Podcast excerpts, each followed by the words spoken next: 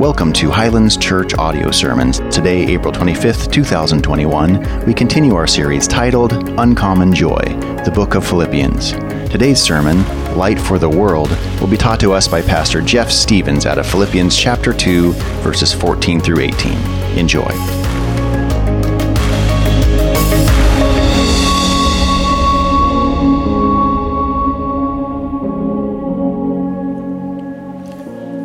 You know, to trust in God, in His goodness of His light, it's not that hard. But to trust in Him in the dark, that's faith.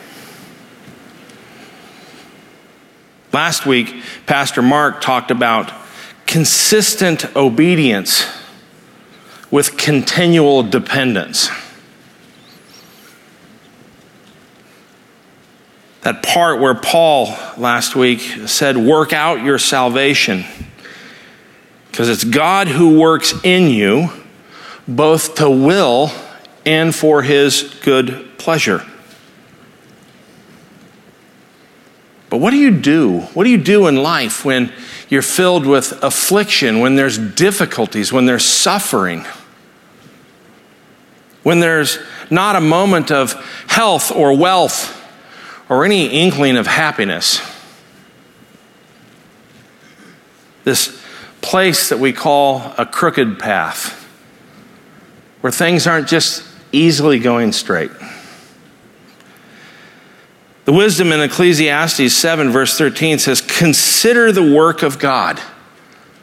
Look at what you're to consider. Consider the work of God. Who can make straight what He, God, has made crooked? We don't think about God this way. We think that God is, is making our paths easy and our burden light. And it's true, if you depend and trust in Him, your paths will be easy and your burden will, in fact, be light. But what do we do in the moments of great difficulty? I know that right here, by crooked, He means those unforeseen troubles troubles that afflict, they unsettle, they disturb us in any way they possibly can. You see, today's message is a pastoral wisdom and a help for God's people who are experiencing what Paul calls in Romans 8:18 the sufferings of this present age. But today I really want you to hear the apostle Paul's heart his affection for the people at Philippi, and how they should experience suffering or affliction while also being a light in a world of darkness. Just as a reminder, in the past weeks, we covered verses such as chapter 1, verse 29. It says, For it has been granted to you that for the sake of Christ, you should not only believe in him, but also suffer for his sake. Engaged in the same conflict that you saw I had, talking about Paul here, and now here that I still have. Paul wrestling with his continued side, his, the thorn in his side, the persecution, the hardships, the imprisonments, the shipwrecks, the stonings. Verse chapter 2, verse 2, it says, Paul says, complete my joy by being of the same mind. Man, we're going to see that today. What, what joy comes from being of the same mind. Having the same love, being in full accord and of one mind. Do nothing from selfish ambition or conceit, but in humility count others more significant than yourselves. Or maybe in verse, uh, chapter 2, verse 9. Therefore, because of all this, God has highly exalted him, talking about Jesus, and bestowed on him the name that is above every name, so that at the name of Jesus every knee should bow in heaven and on earth and under the earth, and every tongue confess that Jesus Christ is Lord. He's master of our life. You were once saved And then the lordship of Jesus is taking you down a path where he is transforming you and conforming you to the image of himself. Someone in the last service told me afterwards a beautiful statement. She says, You know, Pastor Jeff, you can't have a testimony unless you've first been tested. We go down this path to the glory of God the Father. Or last week, Mark talked about work out your own salvation with fear and trembling. When you understand that there's difficulty, there's suffering, there's affliction that's in the path that is to come, then you tend to work out the salvation that's been given to you as a gift from God with fear and trembling. For it is God who works in you. It is God who both to will and to work for his good pleasure. But today's text, starting in verse 14 do all things without grumbling. Wow, I'm lost right there. do all things without grumbling or disputing. Lost again. I can't even dispute, I can't argue over it. Why? That you may be blameless and innocent children of God, without blemish, in the midst of a crooked and a twisted generation among whom you shine as lights in the world, holding fast to the word of life, so that in the day of Christ I may be proud that I did not run in vain or labor in vain. Even if I am poured out as a drink offering upon the sacrificial offering of your faith, I am glad and rejoice with you all. Likewise, you also should be glad and rejoice with me. Let's pray. Our Father and our God, Lord, we take these words and we pray, Lord, and ask that your Holy Spirit would work in our hearts to see them as so true that, Lord, it tells me how to handle tomorrow, how I can take the situations of life and hold them in the light of your glory, to your glory. In Christ's name, amen. I want to start by saying that all persecution is affliction. All persecution is affliction. But not all affliction is persecution. When you do something, such as break a law, run a red light, you can't sit there and say, Why, God? Why? But whether your affliction is from persecution or the results of a fallen world, or of just another fo- follow or a fallen person.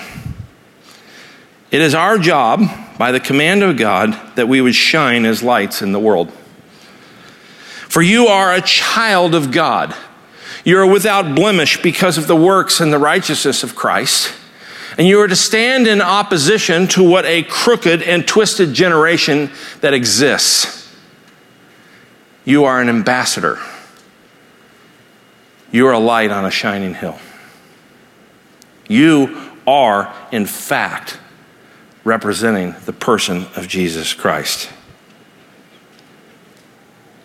Or as James tells us, consider it pure joy when we encounter various trials. Man, I would love a line item veto on that word when.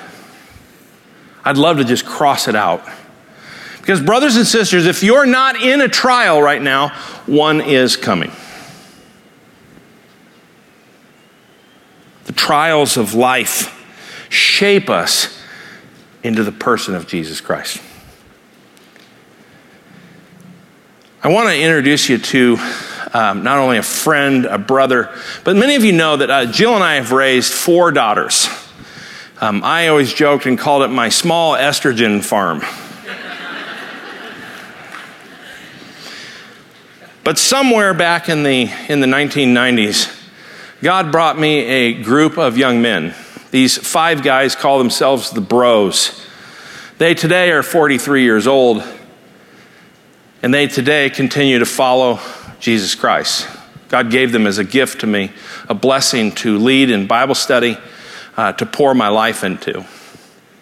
All of them are precious and dear to me, but today I want to introduce you to one of them.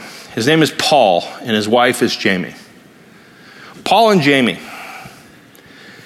Jamie, we, uh, Jill actually first met because Jill was a preschool teacher for her when she was, in fact, in preschool. Paul, I met when he was about 17 years old. He had just lost his father, going through that difficult time of being a young man, one of six kids, and just lost, needing a father figure. I regard Paul to this day as my son. I poured everything into that man. Paul is this kind of kid that I remember when he was probably in his, in his early 20s, he would call us, um, really looking for Jill to answer the phone uh, so that he could ask what we're having for dinner. One of my favorite moments was rounding the corner, coming to our garage, which was open, and seeing Paul with shopping bags shopping in my freezer.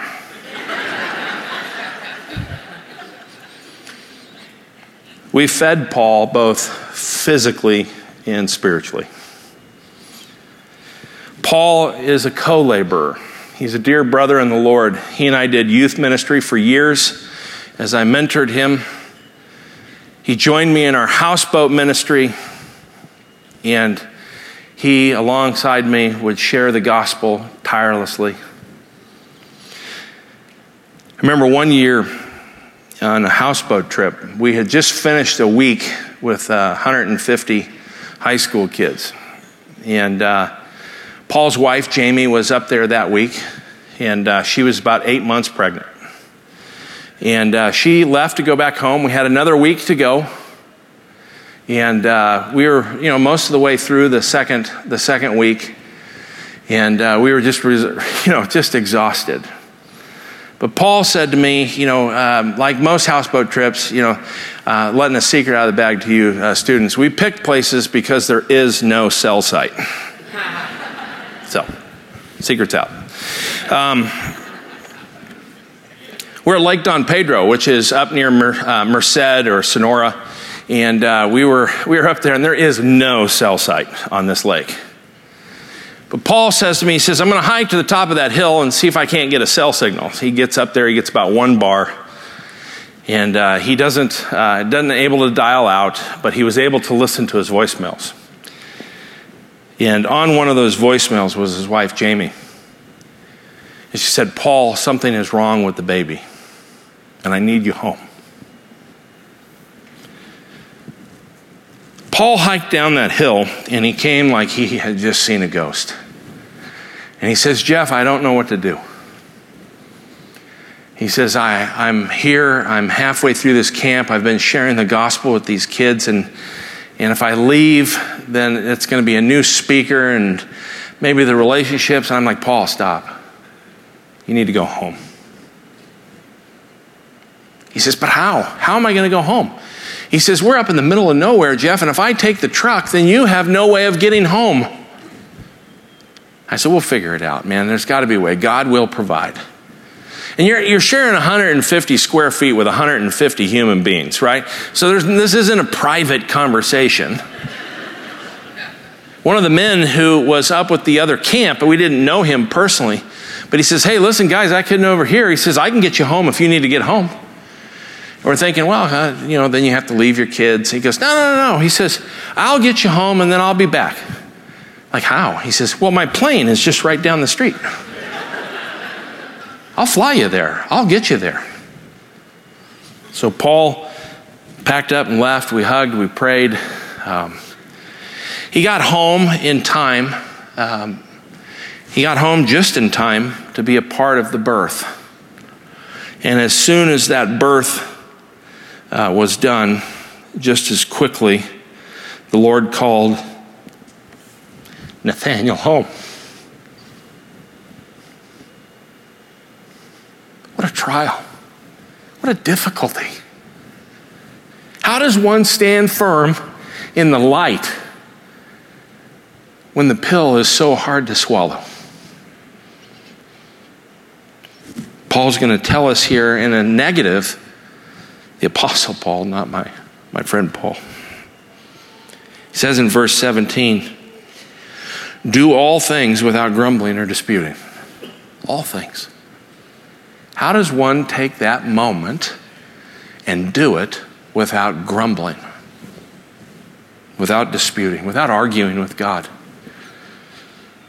My point one is this there's no complaining and there's no arguing. Sounds like we're on a road trip with our kids. How easy it would be for Paul to grumble and argue with God over such a dark season. Grumbling, of course, means to complain or grumble or to whisper or private talk murmuring or to dispute means to argue with lack of contentment. Paul also told us kind of a different way of saying the same thing. He says in 1 Thessalonians 5 16 through 18, he says, Rejoice always, pray without ceasing, give thanks in all circumstances, for this is the will of God in Christ Jesus for you. Those three direct statements that he makes in 1 Thessalonians, we should be mindful of why we should have this kind of uncommon joy. And to simply state it, it's because it's God's will. It's not just God's will that you would be allowed to have uncommon joy, it's His command. He says we should take our needs to the Lord by saying, Pray without ceasing. And thirdly, he tells us we should be filled with gratitude while doing so. Rejoice always. You see, when you know who Jesus Christ is and you know what the test is, the trials of life can be considered pure joy because of the one whom sent them. For we know that God is working all things to the good for those who love him and are called according to his purpose. We know that he works all things to the good and also to his glory. So, why would we do this?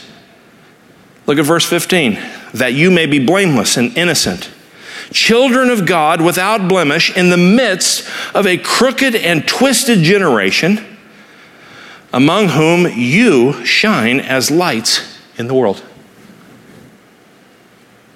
John Wesley was the one who said, what use would we have for the stars if the sun were to shine all day? We wouldn't even know they exist. You see, the darkness, when it surrounds us, reveals the glorious light and draws everybody's attention to the light. As Paul just said, children of God without blemish, in the midst of a crooked and twisted generation, in the midst of darkness. You see, the world grumbles and it disputes. So don't be the world. Be not conformed to this world, but be transformed through the renewal of your mind. We have a tendency to want to go towards Genesis 50, verse 20, to explain this thing, where Joseph is talking to his brothers and he says, What you did for evil, God meant for good. We call that the doctrine of concurrence. I like Pastor Bob's explanation of it better. It's a mystery. How, in fact, does what I or others do for evil somehow get meant for God's good? I don't know. But probably a better way of looking this would be to look at the person of Jesus Christ. Can you think of anyone who was tested more than anyone? Who sent the test? God the Father.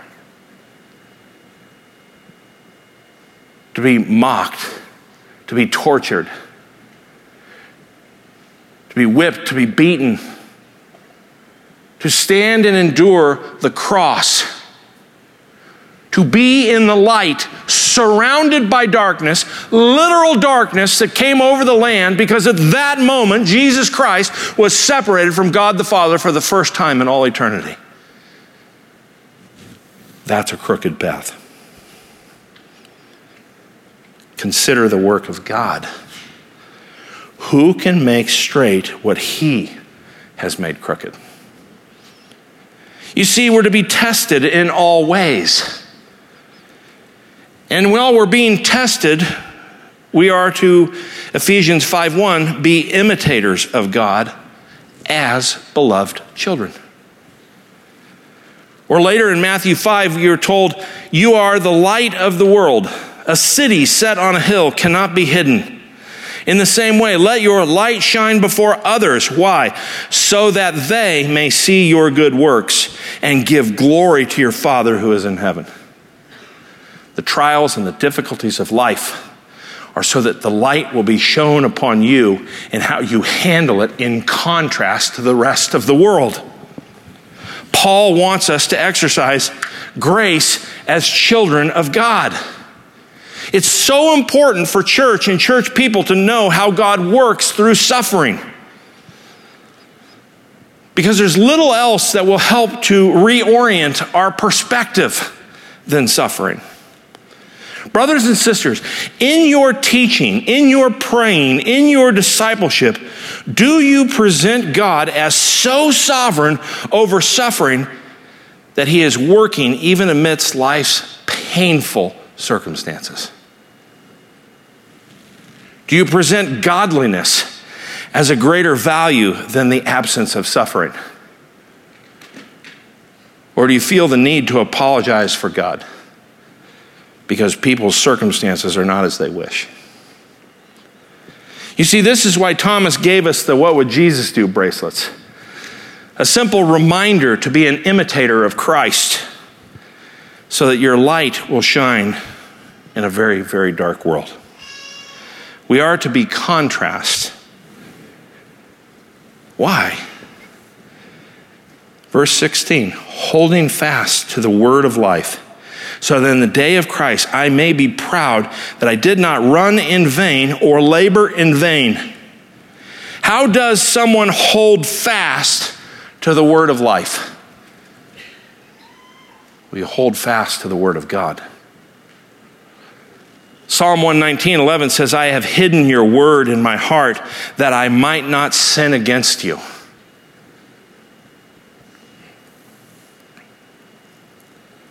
You know, there were times with Paul and the bros that I felt like I was laboring in vain.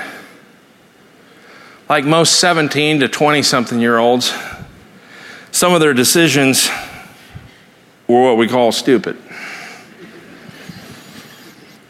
And I would be a hypocrite not to say that I didn't make those same errors. But I was there to be a mentor, I was there to be a disciple maker.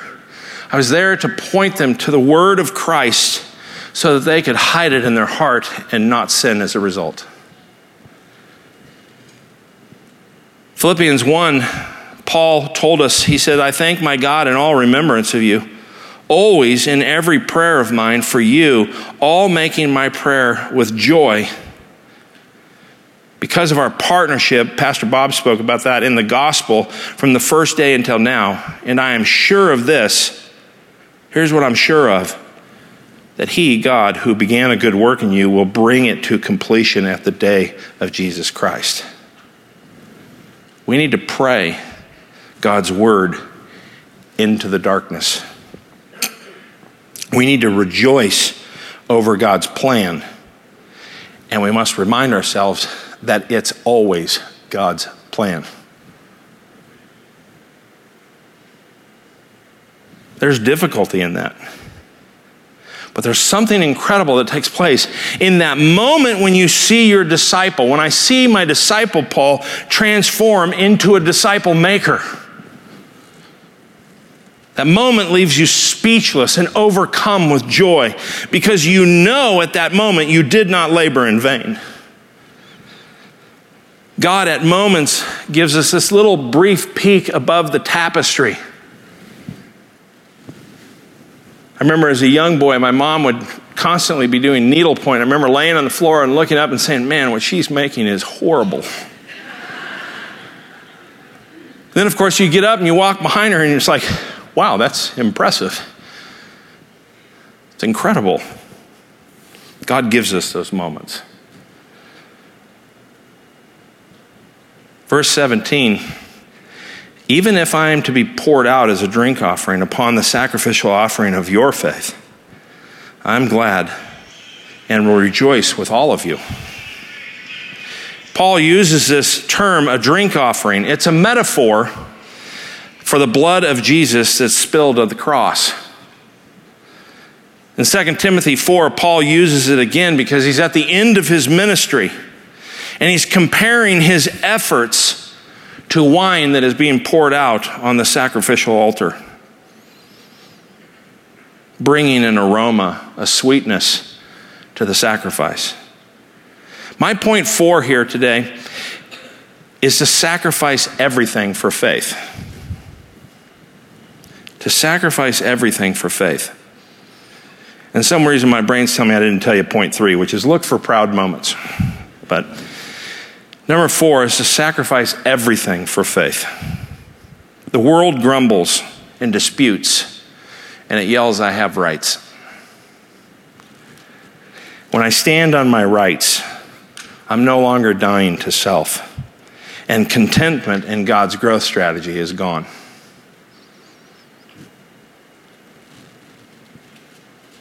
Paul says in 2 Corinthians 12, I will most gladly spend and be spent for your souls. If I love you more, am I to be loved less. You see, there's nothing in this world worth keeping. Spend everything. Spend everything to advance the gospel of Jesus Christ. And no matter what happens in this spending, know that God's in control. Look at verse 18. Likewise, you also should be glad and rejoice with me. That means even in the things that aren't going the way that you prayed. Lord, would you heal me from cancer? Rejoice. Lord, you've not healed me from cancer. Rejoice. That's what Paul's talking about here. There is a reciprocal joy that the relationship of that sacrifice to the work that God is doing because it produces that which is incredible uncommon joy. We rejoice in it. My point five is this contentment is in God's plan. Contentment in God's plan. And everything is in God's plan.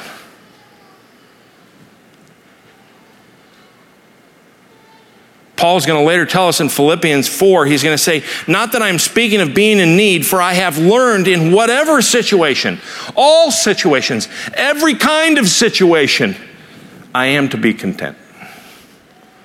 2 Corinthians 4, 17 through 18, it says, tells us, Paul's going to tell us that these moments of affliction are light.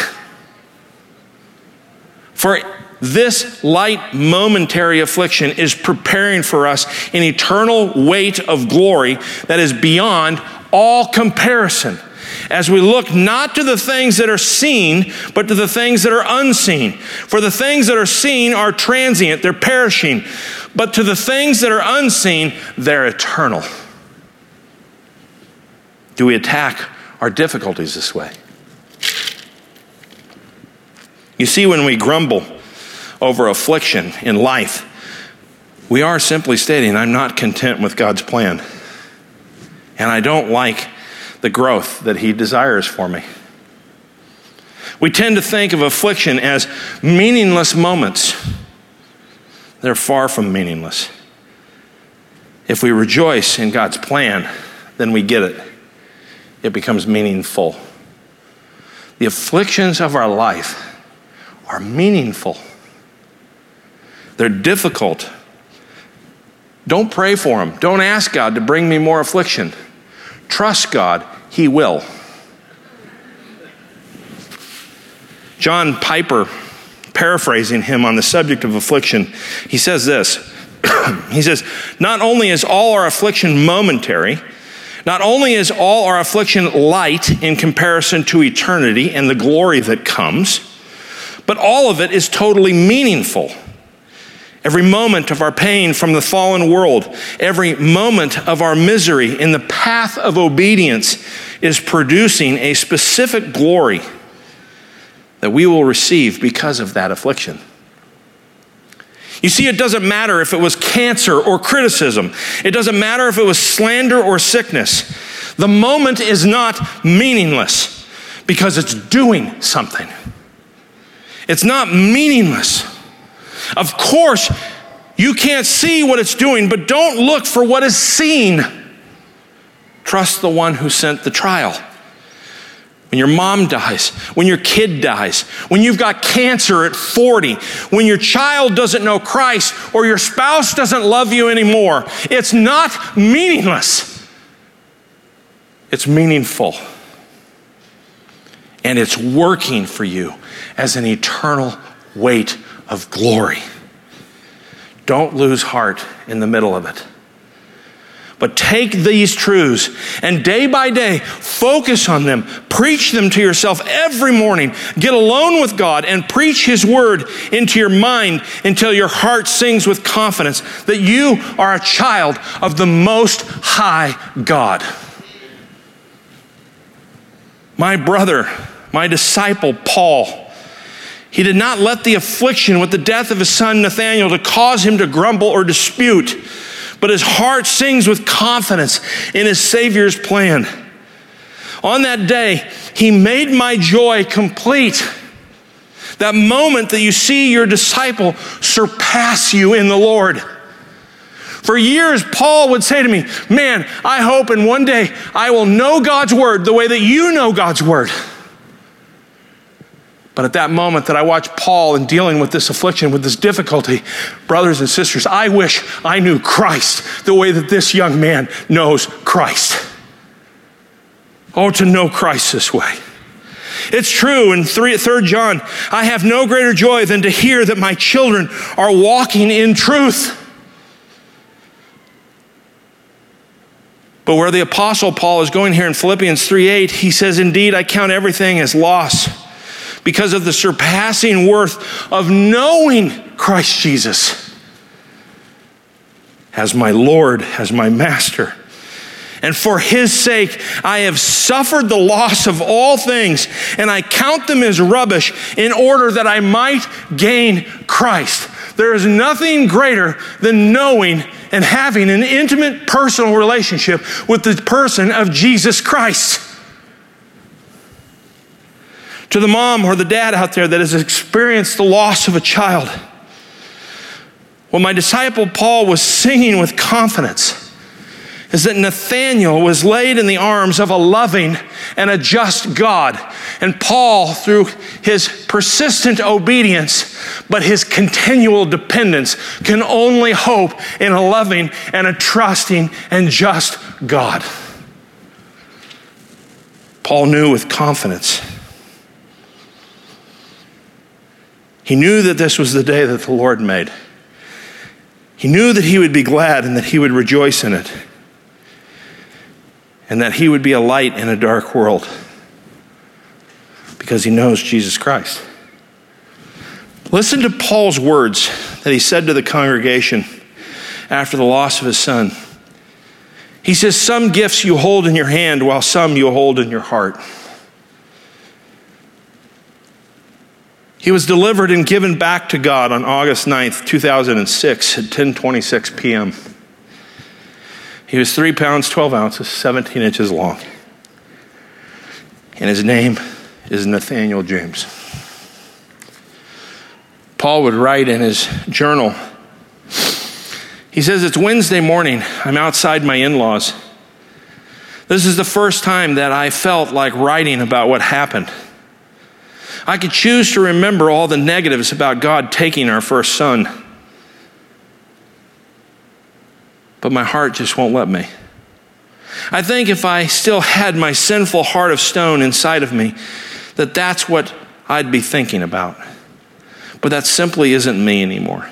God took away the heart, that heart, a long time ago and gave me a heart of flesh that He's been molding and shaping for times such as this. I think a lot of people wonder why Jamie and I are, are not mad at God. It's simple. When you know who God is, you no longer have to worry about who He isn't or what He's doing. I can't exactly explain how this fleshed itself out. But Jamie and I, within hours of hearing and knowing what happened and what was to come, had a peace beyond all understanding. We had calmness that this world cannot explain.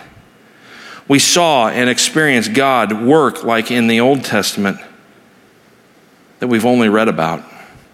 For a brief moment, I believe God allowed us to see the top of the tapestry. From the bottom, it's not pretty and nothing makes sense. But on the top, not only is it beautiful and perfectly orchestrated, but you get to see the master orchestrator himself. And once you've seen him, nothing else will matter. For I am to be still and to know that he is God. I'm going to ask the worship team to come back up as we close off here. I want to give you just five takeaways. I want you to be assured no grumbling, no disputing. For all affliction, all difficulties are but momentary. Takeaway two be a light in a twisted world because you're a child of God. No matter what the world throws at you, don't forget that simple truth. You're a child of God and you represent the family of God. Be proud of what God is doing, for you are not laboring in vain. Be poured out as a drink offering. Spend and be spent, for eternity is yet before you. Be content because God is in control. Rejoice no matter what the circumstances. It's the day that the Lord has made. You see, to trust in God in the light, that's nothing. But to trust Him in the dark, that's faith. Our Father and God, bless us now, Lord, as we sing songs of worship and praise to you. That you, Lord, would use us in all ways. I'm often accused of not telling the rest of the story. Paul and Jamie, um, Paul is a pastor in a church in San Diego and loves the Lord and, and preaches and teaches the Word of God. He and Jamie now have uh, three beautiful boys Jedediah, Simeon, and Titus. They're marvelous parents at sharing the gospel to their kids, to their church body. To God be the glory, right? God gives us these brief moments. But as that person told me after the last service, right? You don't have a testimony until you've first been tested. May God refine you into the image of His Son. It's in His name that we pray. I love you guys. We'll see you next week. Minister to one another.